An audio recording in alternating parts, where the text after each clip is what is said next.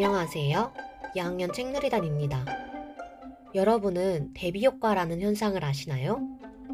아마 정확한 용어는 몰라도 일상에서 한 번쯤은 겪어봤을 겁니다. 대비 효과는 다양한 분야에서 쓰이는데 그 중 하나가 미술입니다.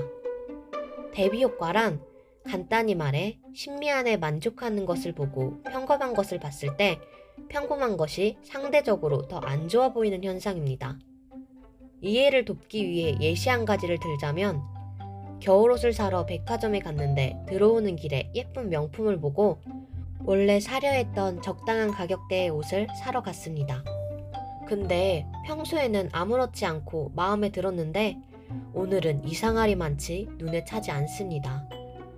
이게 바로 대비 효과입니다. 예시를 들어보니 한 번쯤은 경험해 보시지 않았나요? 우리가 쓰는 제품은 세상에서 최고로 좋은 것이 아니기 때문에 더 좋고 비싼 것은 있을 수 있습니다. 그렇다고 계속 좋아 보이는 것을 사면 경제적 결핍에 처할 수 있고 환경에도 좋지 않을 수 있습니다. 그러니 아무리 좋아 보이더라도 무리해서 사는 사치는 부리지 않는 게 좋을 것 같습니다. 그리고 쓰던 제품이 한때는 나를 만족하게 했다는 사실도 잊지 않으셨으면 좋겠습니다. 지금까지 들어주셔서 감사합니다.